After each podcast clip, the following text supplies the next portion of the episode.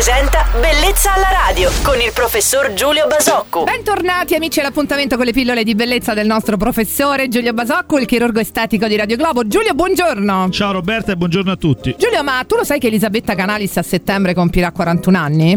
Beh, a guardarla sembrerebbe però a malapena una trentenne, dai, confessiamolo, Sì, diciamolo anche noi. sì. Sappiamo che lei è anche una super sportiva, ma è possibile che basti un allenamento costante per fermare lo scorrere del tempo? Perché poi in viso non è cambiata di una virgola, no? Bisogna riconoscerle che sembra naturalissima. Secondo te è davvero così, Giulio? Dacci un tuo parere da esperto, dai. Ma guarda, ti dico che premetto che trovo la Canalis una donna bellissima eh, rispetto alla sua età, della bellezza della sua età. Eh, dimostra molti meno anni, ma non credo che questo sia il merito della mh, sua attenzione alla forma fisica, piuttosto credo che ci sia molto di genetica. Si nasce più o meno belli, si nasce più o meno in forma, si nasce più o meno predisposti a invecchiare bene. Eh, Gianni Morandi è così perché è Gianni Morandi e non perché abbia fatto chissà che cosa. Certo. Alcuni tipi di lineamenti, alcune caratteristiche fisiche determinano un miglior eh, invecchiamento in questo senso. Credo che lei intelligentemente eh, poi ben mantenga il suo fisico perché si dedica molto appunto all'attività fisica e questo non fa che mantenere, non determinare ma mantenere. E per ultimo è una donna che se ha fatto uso di chirurgia estetica l'ha fatto molto intelligentemente, quindi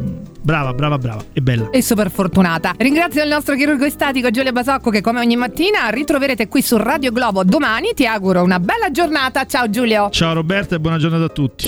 Bellezza alla radio.